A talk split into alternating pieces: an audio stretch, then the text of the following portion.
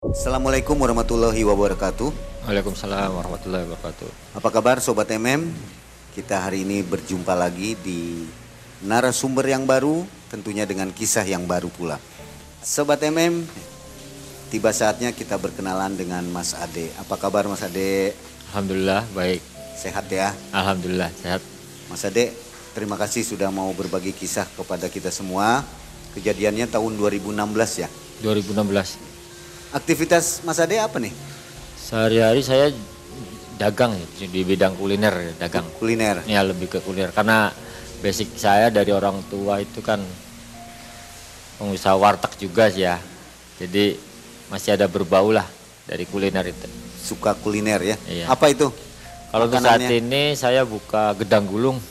Gedang gulung. Heeh, gedang Oh, gulung. Gedang Jadi tuh pisang ya. pisang, pisang gulung lah. Kalau bahasa. Indonesia pisang gulung. Ada toppingnya juga. ada toppingnya, ada sausnya juga aneka rasa, aneka topping. Wah, Harganya murah, harganya murah ya. murah. Nanti kru MM dikasih ya, Boleh. dicobain, nyobain Boleh gitu dicoba. maksudnya. Dan alamatnya di mana? Alamatnya di Jalan Kiai Ahmad Dahlan, nomor 5, depan The Like Photo. Eh, ancar-ancarnya itu dari alun-alun Tegal ke selatan, arah Kartini. Nah, kesempatan dia promosi Mas Ade. Jadi warga Tegal silakan ke kedai Gedang Gulung. Gedang Gulung di jalan tadi tuh, saya lupa. Iya. Dan sobat, tempatnya itu juga menjadi tempat berkumpulnya warga Malam Mencekam. Jadi nanti kalau mau berkisah di MM untuk warga Tegal dan sekitarnya, langsung hubungi Mas Ade di alamat yang tadi. Oke, Mas Ade, kenapa kok mengambil pilihan untuk melakukan pesugihan? Jadi sebenarnya bukan untuk melakukan pesugihan dulu sih ya. Jadi rananya dulu saya itu pinjem bank.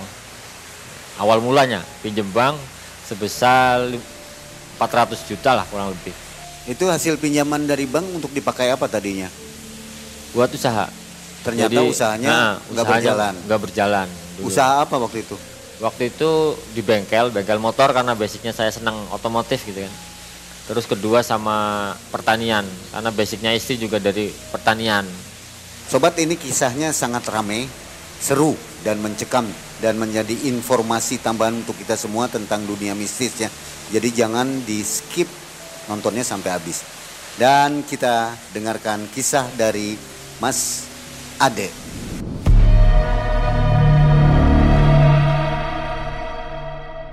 Jadi gini kisahnya Mang Ei. Waktu itu tuh tahun 2016, jadi umur pernikahan kita udah tiga tahun. Kami berdua waktu itu terlilit hutang yang begitu besar. Karena usaha kami bangkrut. Akhirnya kami berdua, saya sendiri sama istri gitu. Mih, gimana Mih? Kita uang udah nggak ada nih.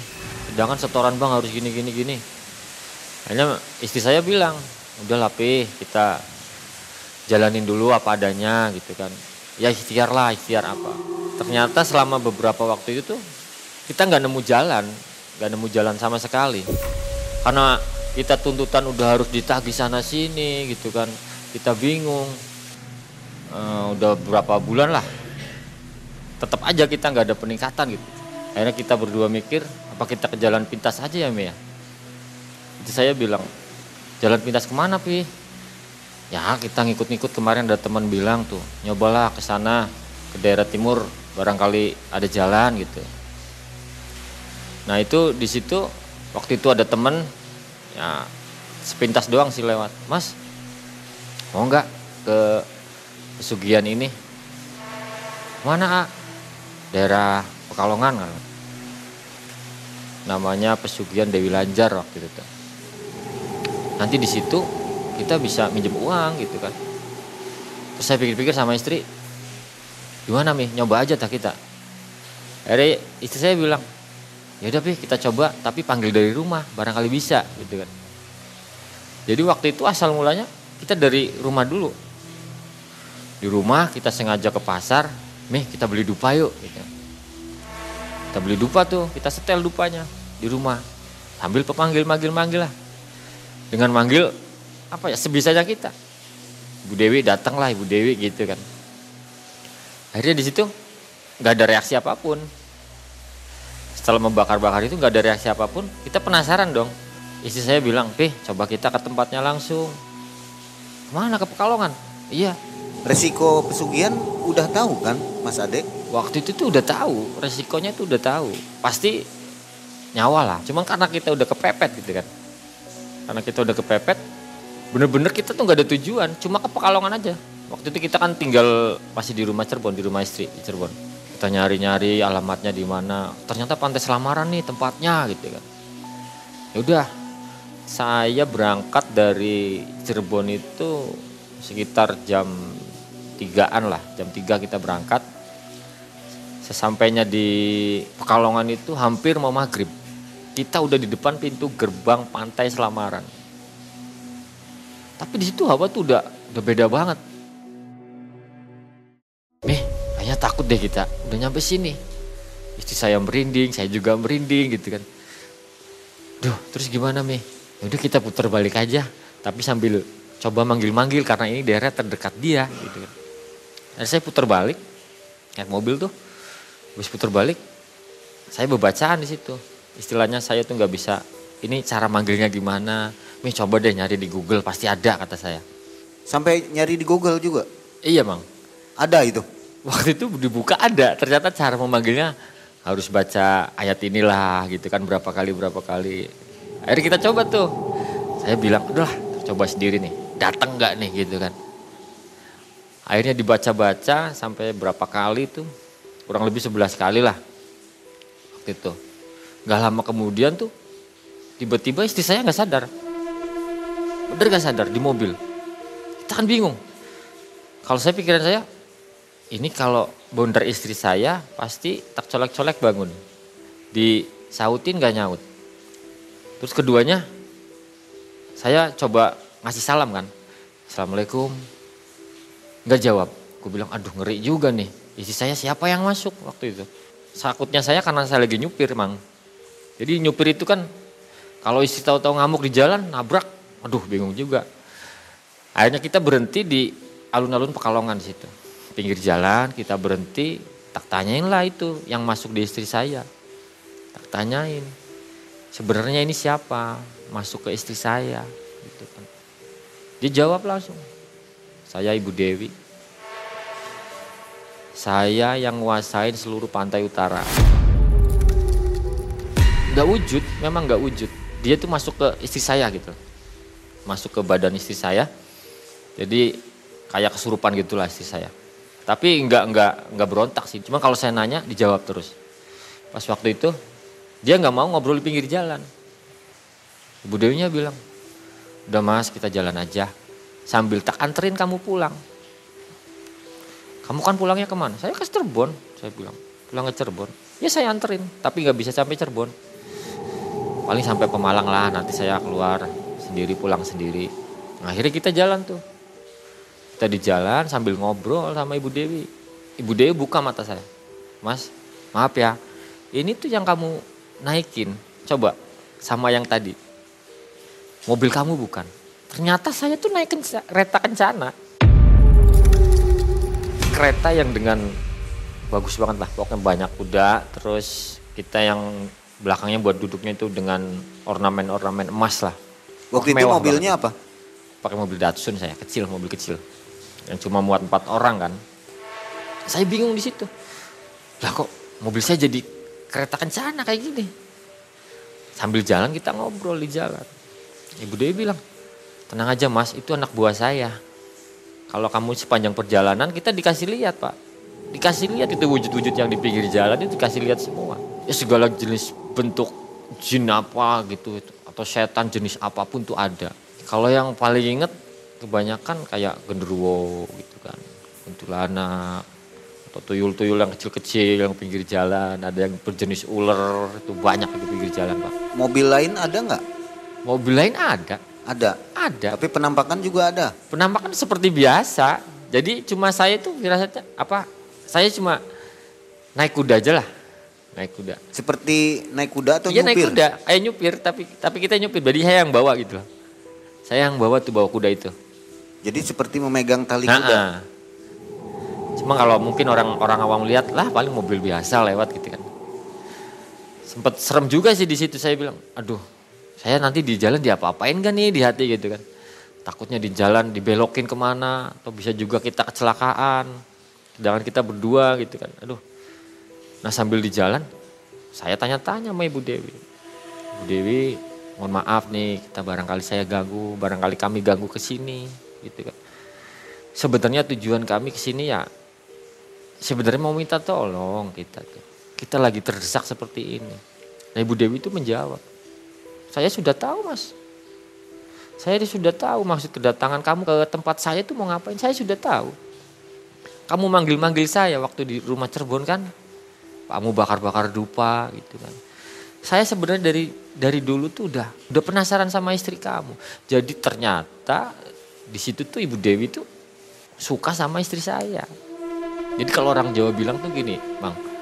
Kalau orang tuh badannya manis, manis lah badannya. Jadi bangsa kayak gitu tuh pada demen gitu. Nah di situ Ibu Dewi tuh demen sama istri saya. Semenjak saya bakar dupa itu, jadi si Ibu Dewi tuh udah mantau terus lah. Ini kapan sih anak ini ke tempat saya gitu kan, butuh bantuan saya gitu. Berarti Ibu Dewi udah mantau kita dari rumah Cirebon gitu. Terus gimana Bu Dewi? Saya pengen langsung kaya nggak bilang. Pusing mikirin hutang waktu itu tuh. Saya bisa ngabulkan Ibu Dewi bilang seperti itu. Kamu mau berapa?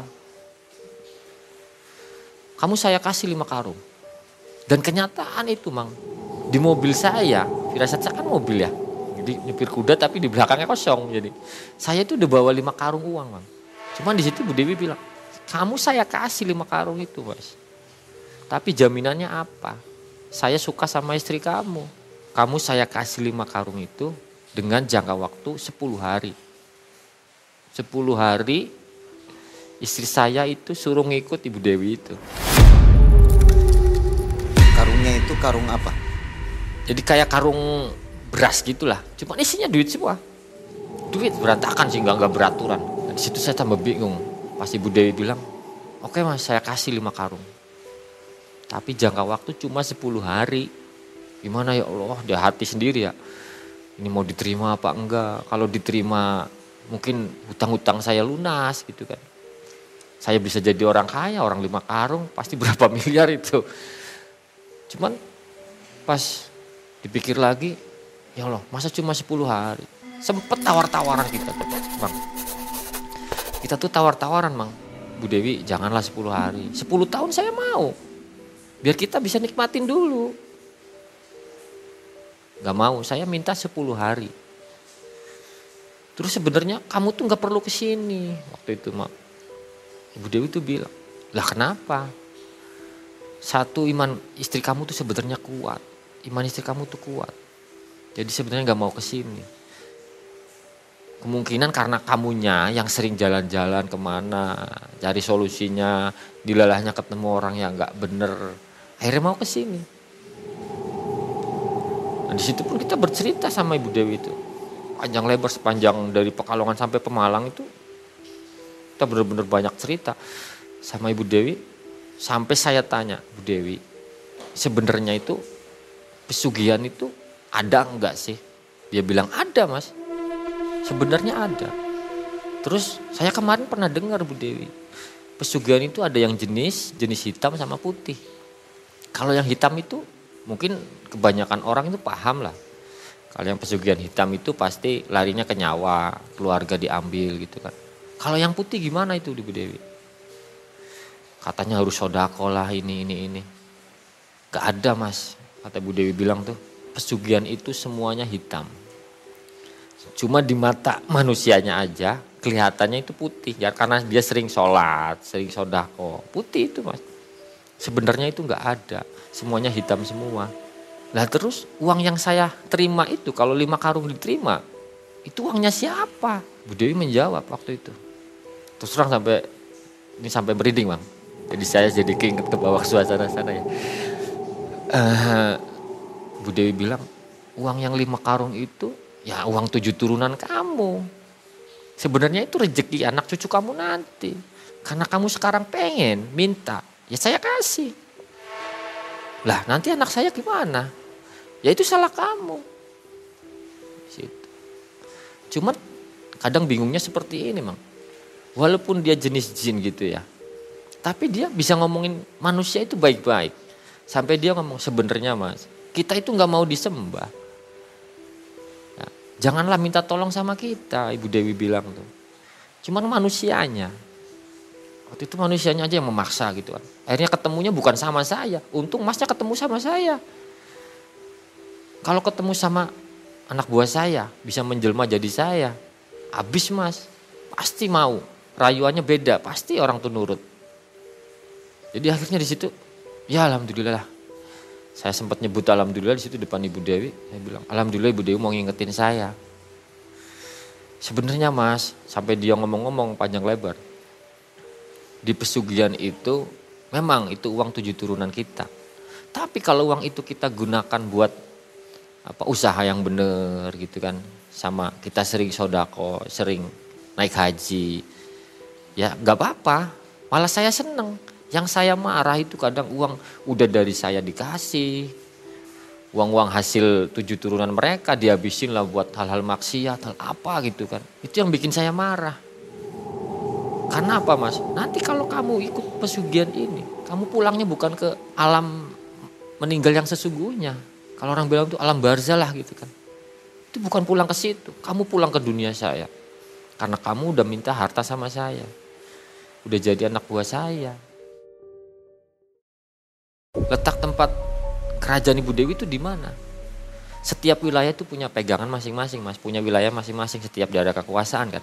Kalau untuk Ibu Dewi, kekuasaannya itu dari mulai Losari, Losari ya, itu sampai ke Pekalongan. Sampai saya nanya kalau di Tegal sendiri di mana Ibu Dewi? Di Tegal itu saya sampai ke Guci, paling mentok.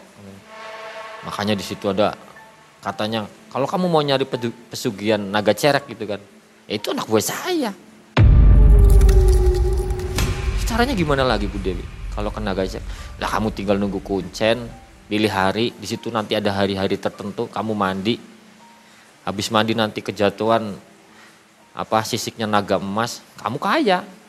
Oh gitu. Dijelasin semua mang. Sampai saya di situ udah udah nggak mikirin mau nerima duit itu tuh udah nggak mau. Jadi saya ketemu bangsa kayak gitu ngobrol dengan bangsa kayak gitu tuh ada senangnya juga ada hikmahnya lah. Itu tuh pas Bu Dewi bilang nih mas kalau kamu tak bukakan mata itu di atas kita jalan, itu kerajaan saya. Di atas jalan raya inilah itu kejahatan. Jadi sebelum langit di bawahnya itu ada ada kerajaan dia. Kalau kamu bisa lihat mas, itu dari mulai Losari itu banyak orang situ tuh. Jadi kalau orang yang dapat uang pesugihannya buat maksiat, buat apa? Ya mereka. Saya nggak mandeng dia tua, nggak mandeng muda. Kalau memang salah ya saya saya kejemin terus. Ada yang jadi jembatan, jalan raya buat jalan mobil, ada yang jadi tembok. Gak sengaja dikasih lihat sama dia. Udah, saya tuh kasihan sama kamu sama istri kamu. Kasih lihat biar kamu tahu dunia pesugihan tuh kayak apa. Kasih lihatlah sama dia. Dikasih lihat sama Ibu Dewi, tuh lihat kan di atas rame. Sama kayak kita. Kalau di apa di alam kamu itu lagi rame mobil apa mis? Avanza atau apa Grand Max? Di kita juga sama rame. Di situ yang paling sedih itu saya ngeliat ketika ada nenek-nenek itu pas lihat sambil jalan nenek-nenek itu. Saya nanya, Bu Dewi itu kenapa nenek-nenek itu dicambukin terus? Ya dia pakai uang saya.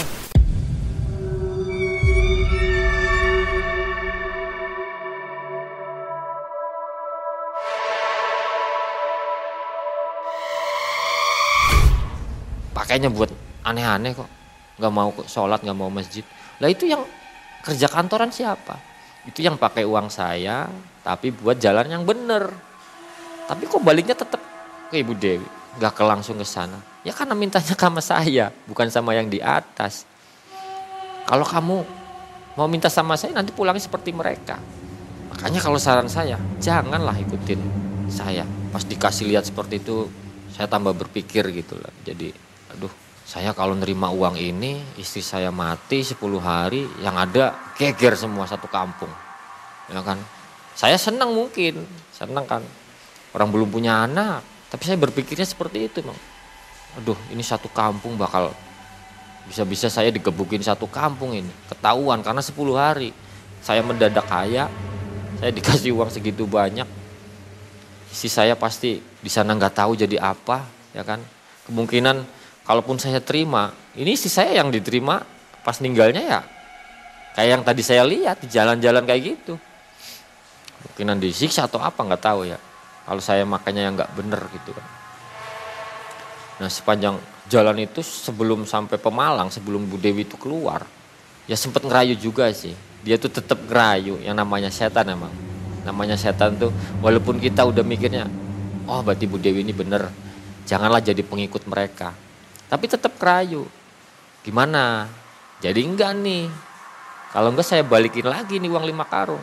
Di perjalanan tuh saya tetap mikir mang, aduh gimana ya. Besok saya harus bayar ini, bayar ini, bayar ini. Kalau enggak rumah dicabut ini gimana akhirnya udahlah saya ikhlasin aja itu udah Bu Dewi saya nggak mau nah akhirnya sepanjang jalan sampai di Pemalang dia pamit mas Bu Dewi pamit mas saya pamit dulu karena saya ada urusan tapi tolong nanti kalau kamu ke Pekalongan lagi jangan sampai nyebutin nama saya di orang-orang Pekalongan karena itu daerah kekuasaan saya nah, terus ada hasil apa ini saya dengan ngobrol dengan Ibu Dewi? Ya udah kamu pikir sendiri. Kalau kamu terima ya kamu kaya, kalau enggak ya kamu balik lagi.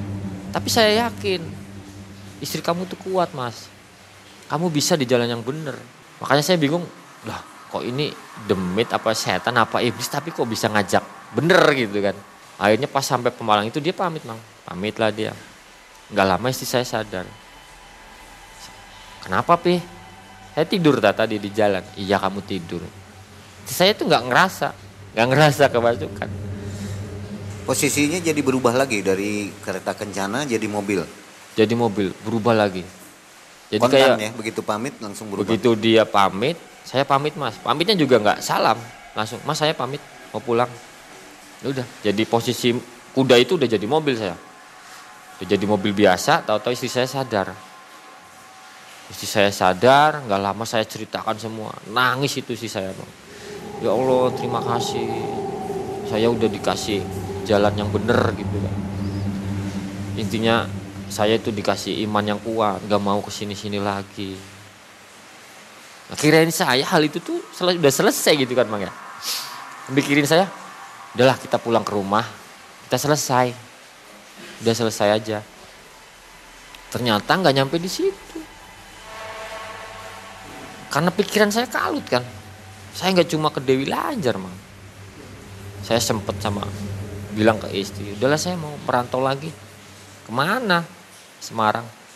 Karena saya saking pusingnya ya, di situ juga nggak nemu jalan. Habis ke Ibu Dewi paling dapatnya kayak gitu. Saya nggak boleh ngikut. Ke Semarang saya. Ternyata nyampe Semarang itu apa? Saya ketemu dengan orang-orang yang hutangnya itu lebih besar dari saya. Di situ saya juga mikir, oh ya saya jangan takut lah. Kita punya hutang besar itu jangan takut. Karena seberapa besar hutang kita, lebih banyak yang menderita di atas kita gitu lah. Jadi kita jangan menyerah, jangan putus asa. Cuman pas sampai di Semarang, yang ditawarin tuh aneka macam. Ke Semarang ini ke mana? Ke tempat apa?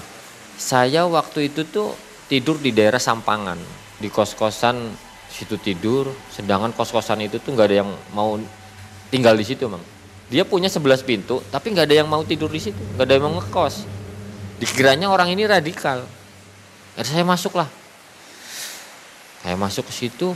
Nah dia tahu saya lagi ada masalah. Mas Adi lagi ada masalah? Iya pak. Kenapa pak? Udah ikut saya. Nanti saya temuin sama guru saya.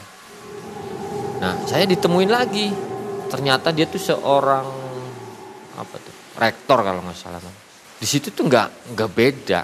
Dia nawarin jalan-jalan yang ujung-ujungnya ke pantai lagi pantai lagi yang ujungnya ketemu ibu Dewi lagi oh sempat bertemu lagi dengan ibu Dewi iya ditemukan dengan guru itu kan yang guru itu gurunya inisialnya H lah pengikutnya banyak banget pengikutnya banyak dia dia ditemukan lagi saya di situ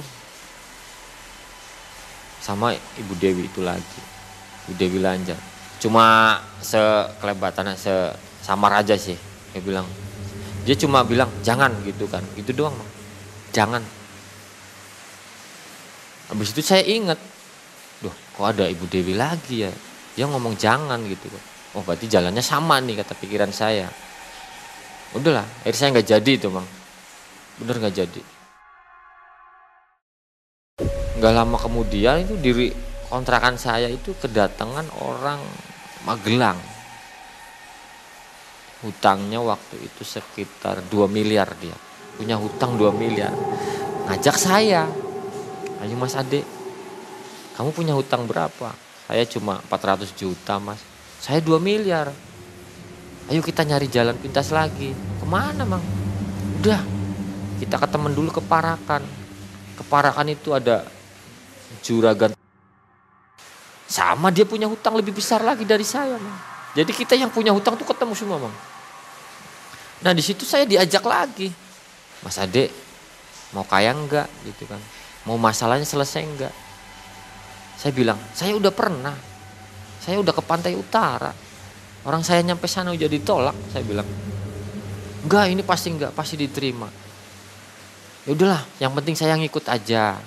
Situ mau ritual-ritual silakan kata saya di sana ada masjid enggak atau musola saya mau duduk di situ aja ada nanti dekat pancuran berangkatlah kita mang. waktu itu kita rombongan ya. Kita naik pick up. Dari Parakan waktu itu acara di Gedong Songo Candi Gedong Songo Semarang. Kita berangkat nyampe situ mang. mas kita naik ke atas. Habis naik ke atas itu kita ketemu ada tulisan air suci. Sampai saya nanya mas itu air suci buat apa ya? Ya itu nanti kita mau mandi di situ ritualnya di situ. Oh saya nggak ikut ikut saya bilang saya udah capek hal kayak gini mang. Saya pengen kerja yang jelas waktu itu. Soalnya kita udah muter-muter tetap aja hutang tetap ditagi gitu kan. Akhirnya pas sampai di tempat di gedung songo itu saya sholat lah di musola gitu kan. Saya sholat seperti biasa. Yang lain pada ritual mandi dulu. Mandi semua yang cewek yang cowok jadi satu. Telanjang bulat mereka. Habis itu mereka sholat, tapi dengan seragam yang kata saya sholatnya aneh lah. Yang cewek nggak pakai mukena, gitu kan. Terus cuma satu rokaat, gitu. Habis itu selesai. Habis selesai sholat, baju mereka dibuka, pakai sarung doang, pakai sarung. Bakarlah dupa banyak. Nyembahnya ke pohon, pohon gede banget setelah mereka nyembah pohon itu hujan itu deras banget mau namanya hujan petir. Wah saya sampai takut sendiri. Saya di situ cuma berdoa ya Allah izinkan saya pulang pulang. Saya pengen pulang gitu. Saya pengen pulang. Saya nggak mau dengan hal kayak gini lagi. Akhirnya saya tiduran saya tutupin badan saya pakai tikar saya nggak mau ngelihat mereka gitu mang. Nah saya tutupin badan saya di tikar itu saya azan di situ mang. Azan lah. Udah azan, hujannya reda. Plus bener-bener reda itu hujan. Alhamdulillah ya Allah terima kasih saya mau pulang. Tapi pengakuan teman-teman saya yang di situ beda lagi. Mas tahu nggak? Tadi hujan gede. Ada apa? Itu bu, ibu ratu lagi datang. Ya Allah Kenapa kamu manggil-manggil lagi? Saya udah bilang saya nggak mau ikut-ikut lagi di situ. Tenang aja mas, nanti kita bisa kaya kok. Nah, kamu tahu lagi nggak itu hujan udah berhenti? Ya itu Ibu Dewi pergi, Ibu Ratu pergi itu. Nah, sampai di situ, akhirnya selesai kita pulang. Pulang itu mah. Naik pickup itu balik lagi ke Parakan. Habis dari Parakan saya ke Magelang dulu. Habis dari Magelang baru saya pulang ke Semarang habis dari Semarang itu bingung lagi saya tambah bingung udah nggak ada kerjaan uang habis ya waktu itu saya bawa uang cuma 3 juta. 3 juta itu udah saya buat kontrakan sewa kontrakan itu. Satu bulan itu satu juta dua ratus. Sisanya itu habis buat makan tiap hari karena kita nggak ada penghasilan. Sampai saya bingung lagi kita mau ke mana? Pulang aja pun saya takut pulang. Waktu itu saya ya boleh dibilang saya mau ke mana ini pulang? Mau pulang ke Cirebon takut. Ya mau pulang ke Tegal takut juga saya. Sampai tak telepon ke orang tua gitu kan. Gimana kabarnya Pak? Ma kamu di mana? Saya di sini saya baik-baik aja saya bilang. Pulang aja lah ke sini nanti kamu saya kasih kerjaan. Saya nggak mau saya pengen nyari sendiri gitu. Pengen lunasin hutang-hutang itu sendiri. Saking putus asanya lagi saya di situ udahlah. Akhirnya saya tidur di pom bensin waktu itu sendirian karena udah nggak ada uang itu. Waktu itu udah keluar dari kontrakan ya bang atau udah selesai uang kontrakan uang udah habis saya tidur di pom bensin. Udah bener-bener gembel lah kayak malah orang yang punya hutang 2 miliar itu ngasih uang saya 100 ribu di ATM masih sampai sekarang ATM-nya sama saya. BNI kalau nggak salah waktu itu. Mas ini pegangan buat kamu di jalan. Sampai pulangnya sebelum di jalan saya ditilang sama polisi nah ditilang itu yang nolongin yang punya kontrakan karena dia polisi kan. Alhamdulillah pak saya dibantu karena saya udah nggak punya uang. Kenapa nggak balik lagi mas? Udah saya pengen nyari pekerjaan yang bener pak. Biar hutang saya lunas. Kalau saya kayak gini terus nggak bakal lunas kata saya. Akhirnya saya pulang tapi mau ke rumah itu takut. Berhenti lagi di Pekalongan. HP itu saya bawa tapi nggak nggak ada yang nagih, nomornya ganti karena takut gitu kan. Cuma nelpon yang saya kasih tahu itu nomor bapak orang tua. Waktu itu bapak saya masih ada. Kasih nomor bapak sama istri saya doang. Udah orang lain nggak perlu tahu nomor saya waktu itu mau. Jadi sampai di Pekalongan lagi saya duduk itu bingung. Saya berhenti di angkringan duduk lagi Ya Allah saya mau ke mana? Ingat lagi mau ke pantai selamaran lagi mang. Tapi di situ berhenti lagi saya duduk. Duh apa saya mau ke Ibu Dewi lagi ya? Saya udah mentok sana sini Ibu Dewi. Berpikir lagi, ngelihat istri, takut istri juga kenapa-napa. Saya mampir dulu ke temennya bapak di situ. Teman bapak, saya ceritain ini itu ini itu. Dan apa yang saya ceritain itu nggak ada yang satu pun orang percaya. Kejadian saya di jalan seperti apa, nggak ada yang percaya. Kamu punya hutang apa? Yang jelas saya nggak temu nggak ketemu solusi lah di situ. Nggak ada solusi buat diri saya pribadi. Buat saya pribadi akhirnya saya putuskan, udahlah saya duduk di angkringan. Habis duduk di angkringan, apa yang saya cari di situ di Pekalongan? Saya nggak ke Ibu Dewi lagi saya nyari tempatnya habaib situ udah saya udah pengen stop lah saya bilang akhirnya saya waktu pertama itu nanya mas maaf tahu rumahnya Habib ini enggak? Gitu kan. Oh ya mas ada di sebelah sana. Mau apa sih? Enggak saya cuma minta karomahnya aja kok. Biar masalah saya selesai udah capek saya bang. Saya ke rumah Habib itu dan posisi di Habib itu tuh udah mau pergi. Udah mau pergi banyak anak buahnya kan santri-santrinya banyak. Alhamdulillah dapat salaman sama Pak Habib Habib tolong doain saya dapat berkahnya biar masalah saya udah selesai. Saya udah capek. Dah nanti kamu selesai. Walaupun waktunya lama ya mang. Nah dari situ saya pergi lagi. Duh ke mana ya saya? Udah ketemu Habib ini saya mau ke mana lagi? Saya masih posisi masih di Pekalongan itu sendirian. Akhirnya ditunjukin lagi sama tukang keringan mas ke Habib situ aja sana nanti masnya sholat di situ. Enak dah nanti adem. Akhirnya saya sholat di situ mang. Waktu itu habis maghrib di lalanya saya ketemu orang lagi yang ngajak saya. Tapi alhamdulillah ini ngajak bener gitu kan. Habis di situ mas tidur di mana? Saya belum punya tempat tidur. Udahlah tidur di makam aja. Demi Allah saya tidur di makam mak. alhamdulillah makamnya makam baik walaupun di situ saya merinding atau apa bacaan sebisa salah makamnya mah bersih lah kayak makam makam makam keramat gitu ya.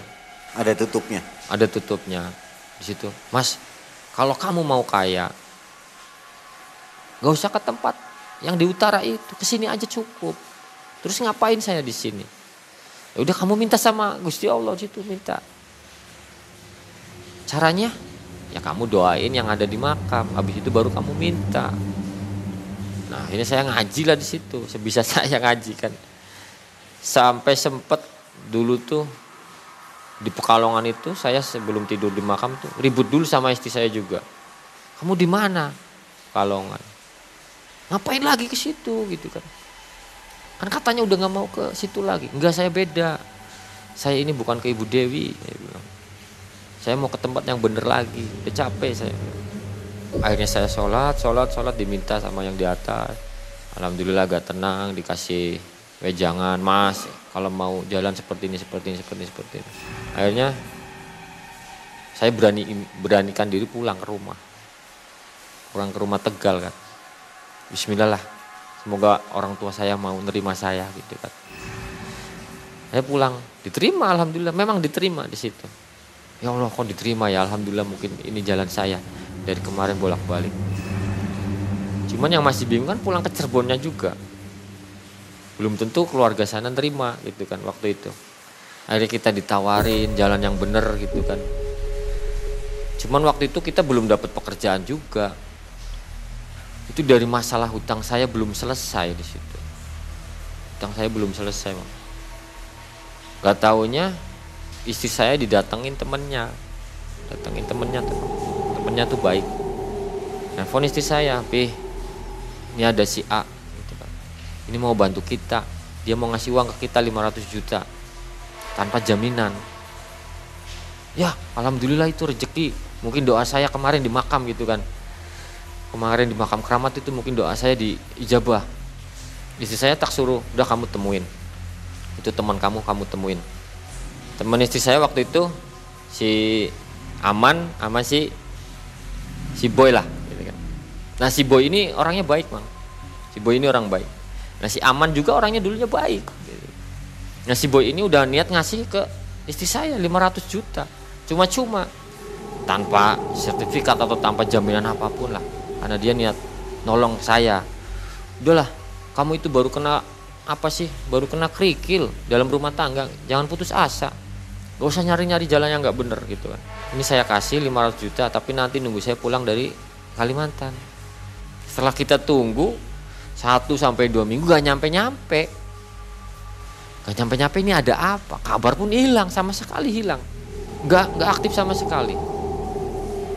Jadi tahu-tahu pas kita tidur malam kita tidur malam nih saya sama istri. Dikasih lah ngimpi di situ ngimpi saya tuh si aman tuh eh si boy itu nangis. Tolong tolong saya tolong tolong gitu kan. Aduh tolong tolong apa gini? Ini anak kenapa? Gitu kan. Akhirnya saya sama istri mih kita coba tirakatin yuk. Ada apa sih dengan si boy ini? Gitu kan. Kita sholat sebisa mungkin lah. Kita bebacaan zikir sebisa mungkin. Di situ kita sempat mang. Saya pribadi bikin apa tuh tasbih itu panjangnya buat 500 biji kan. Jadi putaran sekali putar 500 saya baca ayat kursi sampai 500 istri saya baca yasin sampai pagi. Karena pengen ngerti itu si boy kenapa gitu. Penasaran di dalam mimpi istri saya sama mimpi saya juga sama. Di situ kita dikasih jawaban lewat mimpi lagi. Di mimpi itu ini si boy udah nggak ada. Si boy udah meninggal coba kamu tanya sama si aman. Karena saya sebenarnya itu nggak nggak begitu deket sama temannya istri kan. Akhirnya istri saya tanya sama si aman ini aman itu deketin istri saya ngobrol lah. Ini si boy udah meninggal. Ya kamu yang ikhlas gitu kan. Yang nggak terima lah istri saya. Karena dia mau bantu kita kan. Waktu itu si aman yang maju. Udah kamu saya bantu. Berapa? 500 juta. Saya bantu. Lebih nggak apa-apa saya kasih. Cuman ada syaratnya ternyata si aman ini ada niat buruk. Ternyata niat jahatnya pengen ngambil istri saya. Dulu kan istri saya masih aman nih guru ngajinya sama mang. Guru ngaji sama pengakuan istri saya nah ternyata istri saya masih ke jalan yang benar si aman ini jalannya udah ke hitam. Di situ saya kaget. Ternyata si aman dikasih tahu sama gurunya itu kamu kalau memperistri istrinya adik kamu kaya. Kekayaan kamu tambah kaya. Padahal saya tahu dari istri penghasilan si aman ini per bulannya dari sama aja udah 200 juta. Orang kaya luar biasa. Jadi kalau kalau saya jauh-jauhan nih sama istri gitu jauh-jauhan sama istri saya di hati bilang nih kapan-kapan kita punya motor Ducati ya gitu kan. Tahu-tahu si Aman ini datang ke rumah. Datang ke rumah pakai Ducati saya pengen mobil ini pakai mobil ini dia tuh. Waktu itu saya pergi mang waktu itu pergi dari Cirebon dulu dari rumah pergi. Jadi istri saya tinggal di rumah Cirebon. Saya cuma mantau dari jauh si aman ini gimana gimana gimana gitu kan. Ternyata selama saya pergi ini si aman ini bener-bener ganggu kita lah. Saya pikir saya udah kejatuhan hutang segini banyak. Ini datang lagi perkara Sebenarnya si Aman ini siapa ya? Orang sakti kah atau Sebetulnya hanya teman biasa? berilmu dia. Dia itu jadi kalau saya pergi itu saya taunya istri saya saya di rumah mang. Dia bisa ngejelma apa aja. Jadi dia bisa jadi saya jadi jadi saya mirip banget lah. Jadi intinya istri saya apa si aman ini pengen biar saya itu cerai gitu loh sama istri saya mang.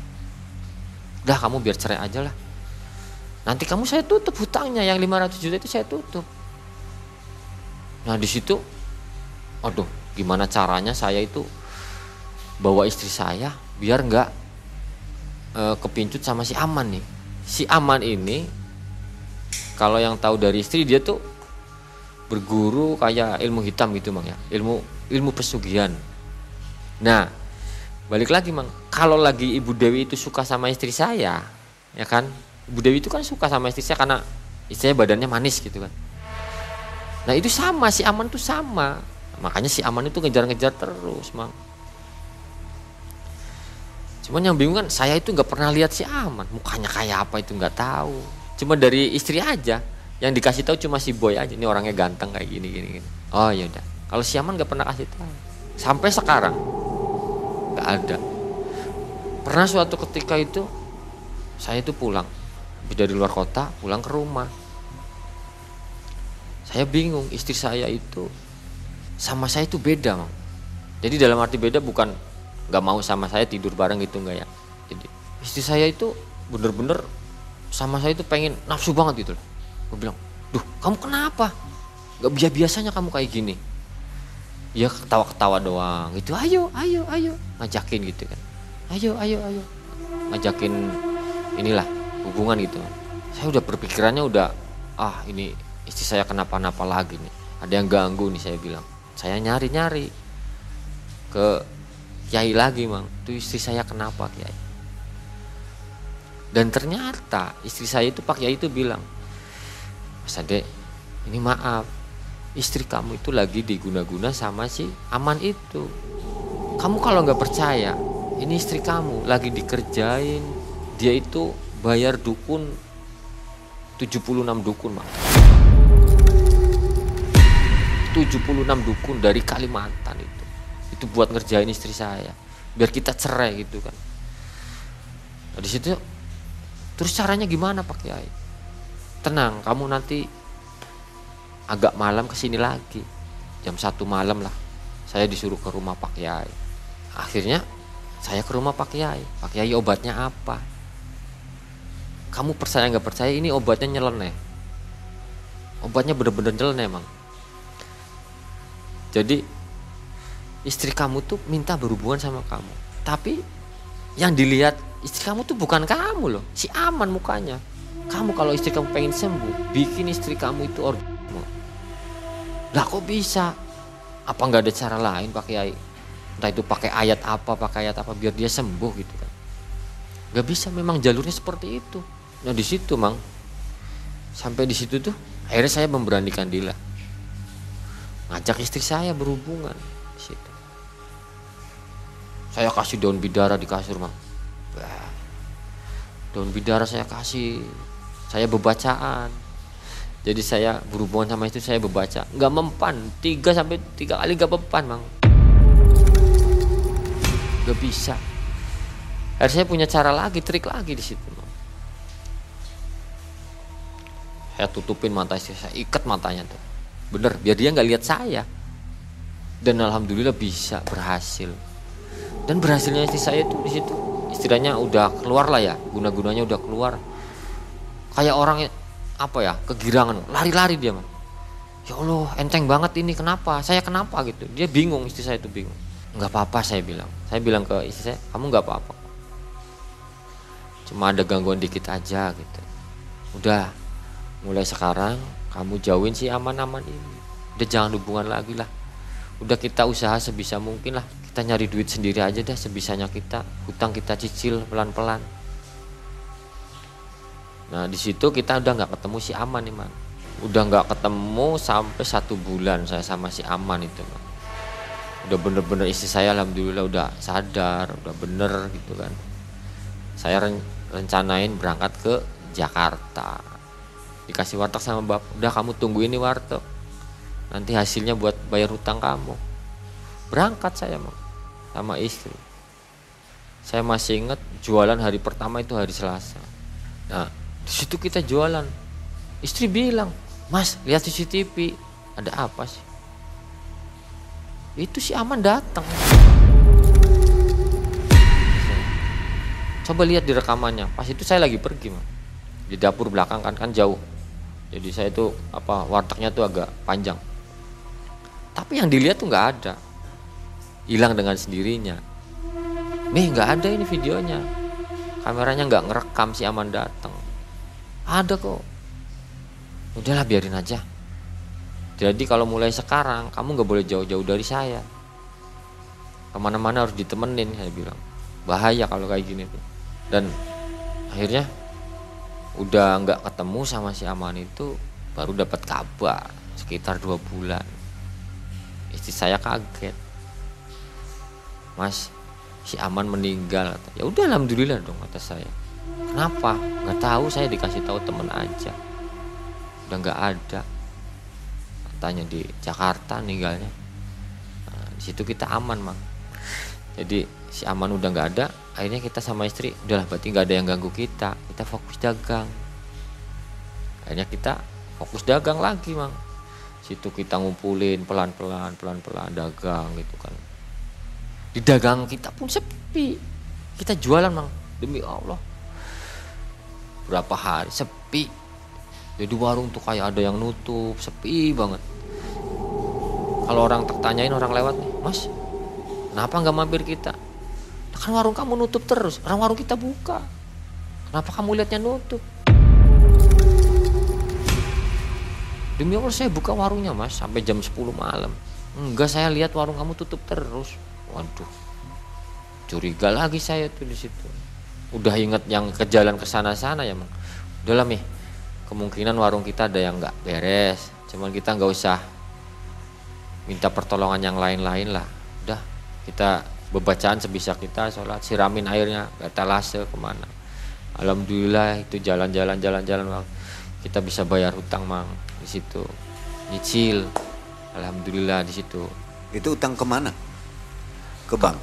kalau ke bank kita udah beres ya. Jadi akhirnya bank itu ditutupin sama kakak saya. Ya. jadi nominal 400 juta itu kan gak cuma bank mak ada utang banyak ada utang ke temen ke teman-teman ke orang-orang lain. Walaupun sampai sekarang belum lunas. Tinggal sedikit lah. Alhamdulillah tinggal sedikit. Dan akhirnya kita di situ balik pulang ke Tegal. Nah, di Tegal kita apa ya usaha sebisa kita lah. Sampai Belum- sekarang. sampai sekarang dan alhamdulillah di situ kita sama istri ngejalanin dagang ini mulai sekarang ini mang ya. Udah nggak mikirin hal yang aneh-aneh lah karena kita udah takut kayak gitu. Ya. sampai kemarin sih sempet pikir-pikir baru jualan ini jualan yang di sini baru. Mikir juga Pih, kenapa jualan kita nggak rame ya? Dulu perasaan di rumah rame. Kita dulu jualan di rumah doang rame kenapa di sini? Ya udah kita sabar aja. Ke sana apa kita mau ke sana lagi saya bilang. Kan udah tahu. Kalau kita ke jalur ke Ibu Dewi lagi kamu kan tahu. Udahlah kita pokoknya kalau jalur pesugihan itu udah jangan ke situ lagi saya bilang. Apalagi saya basicnya kan orang dagang ya mang. Teman-teman dagang saya banyak mang. Di situ saya ingetin semua. Udahlah buat teman-teman yang jualan gak usah pakai penglaris yang aneh-aneh saya bilang. Gak usah kamu kok pesugihan-pesugihan kayak gitu. Jangan kasihan saya bilang. Kamu belum ngalamin kayak gini kayak gini. Iya saya belum ngalamin, tapi saya di situ tuh saya udah dapat pesen. Jangan sampai kamu ke jalur pesugihan. Karena nantinya kalau kamu ke jalur pesugihan itu bukan harta kamu yang kamu nikmati, tapi harta tujuh turunan kamu. Dan yang terpenting kalau punya hutang seperti tadi, hadapi ya. Hadapi. Insya Allah ada jalan. Insya Allah ada jalan. Jangan sampai kita putus asa. Saya mau tanya sedikit tentang 10 hari Dewi Lanjar. Kenapa hanya 10 hari ya? Nah itu, Apa alasannya? itu batas waktu umur aja sih, umur buat istri saya aja. Ternyata dipinjemin 10 hari. Kalau enggak istri saya diambil. Makanya saya waktu itu kan nego. Apa nggak bisa 10 tahun Bu Dewi gitu ya. Oh iya, jadi 10 hari ini kalau bisa mengembalikan uangnya, istri nggak diambil. Iya, Tapi kalau nggak bisa, silakan Istri- ambil uangnya, istri diambil. iya, Gitu. gitu. Oke. Nah, itulah kisah yang sangat memberi inspirasi baru untuk kita ya tentang dunia mistis dan dunia pesugihan. Iya. Ternyata apa pun bentuknya pesugihan pasti ada tumbal. Ada tumbal. Nggak mungkin tanpa tumbal tuh nggak Tanpa mungkin tumbal, ya. nggak mungkin. Sekali lagi untuk sobat yang ingin berkisah di Malaman Cekam dan domisilinya di sekitar Tegal, silahkan berkunjung ke kedainya Mas Ade di jalan apa tadi Mas? Jalan Kiai Haji Ahmad Dahlan, alun-alun kota Tegal ke selatan dikit. Ya, nama kedainya apa tadi? Nama kedainya Gedang Gulung. Gedang Gulung ya. Itulah tempat usaha yang baru dari Mas Ade berdasarkan kisah yang tadi ya. Jadi bisa ngobrol-ngobrol tentang pesugihan, menambah ilmu. Yang mau melakukan pesugihan ngobrol dulu dengan Mas Ade deh, biar dikasih pencerahannya seperti apa baik buruknya. Baik, buruk. Oke Sobat MM, akhirnya saya dari Tegal, Mang Ai dan tim undur diri. Assalamualaikum warahmatullahi wabarakatuh.